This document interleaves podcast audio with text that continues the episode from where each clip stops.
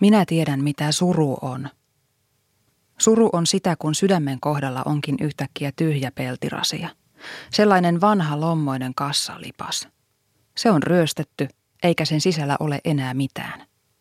Roisto on, kuin kiusallaan, laittanut lippaan lukkoon ja vaihtanut lukon numerosarjan. Oikeaa yhdistelmää on mahdotonta löytää. Mikä tuntuu turhemmalta kuin lukittu tyhjä kassalipas, jota ei saa enää auki? Ei mikään. Siitä pohjattoman tyhjyyden tunteesta nouseminen on rankkaa. Siksi sureminen on sitkeiden ja periksi antamattomien ihmisten hommaa. Paljon helpompaa olisi nimittäin jättää suru surematta. Moni niin tekeekin. Suru se vaan on sellainen kaveri, että se ei tykkää tulla sivuutetuksi. Se löytää tiensä pintaan tavalla tai toisella, ennemmin tai myöhemmin. Suru naamioituu mielellään alkoholismiksi tai työnarkomaniaksi, kurinalaiseksi liikuntaharrastukseksi tai persoudeksi herkuille. Salakavalasti se voi myös yrittää esittää muita tunteita, kuten pelko, viha, väsymys tai välinpitämättömyys. On helpompaa sanoa olevansa stressaantunut kuin surullinen. Tyhjä lukittu peltirasia ei kuitenkaan lakkaa olemasta, vaikka laittaisi silmät kiinni niin, ettei sitä näe. Elämä ei säästä surulta ketään. Se tulee kohdallemme silloin, kun se itse haluaa. Pakenemisen sijasta se kannattaa ottaa vastaan, sen kanssa kun ei oikein voi edes neuvotella.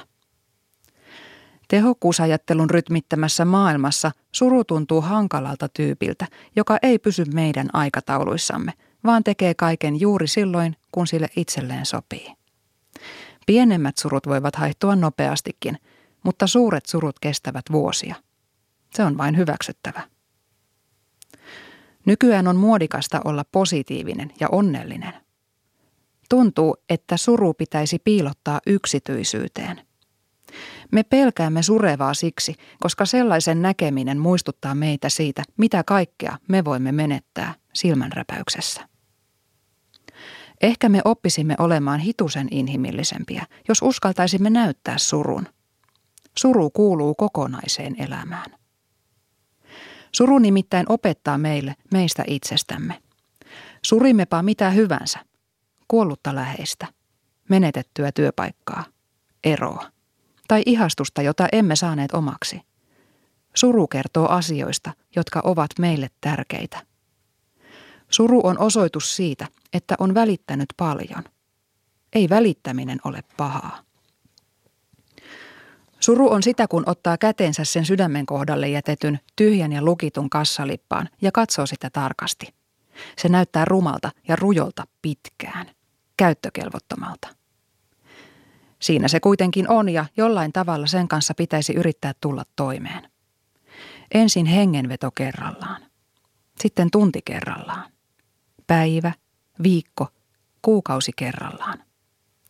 Rasiaa voi käännellä ja katsella eri puolilta – Siinä on monenmoisia lommoja.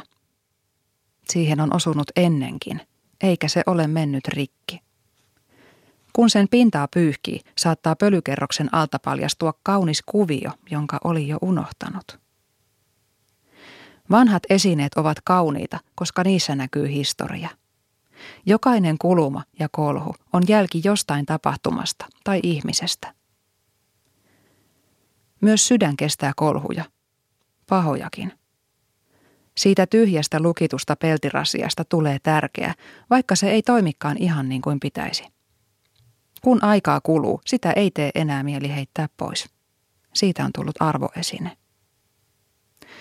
Ja jonain päivänä koittaa se hetki, jolloin numerosarja osuu kohdalleen ja lukko aukeaa taas. Uskon minua, sillä minä tiedän, mitä suru on.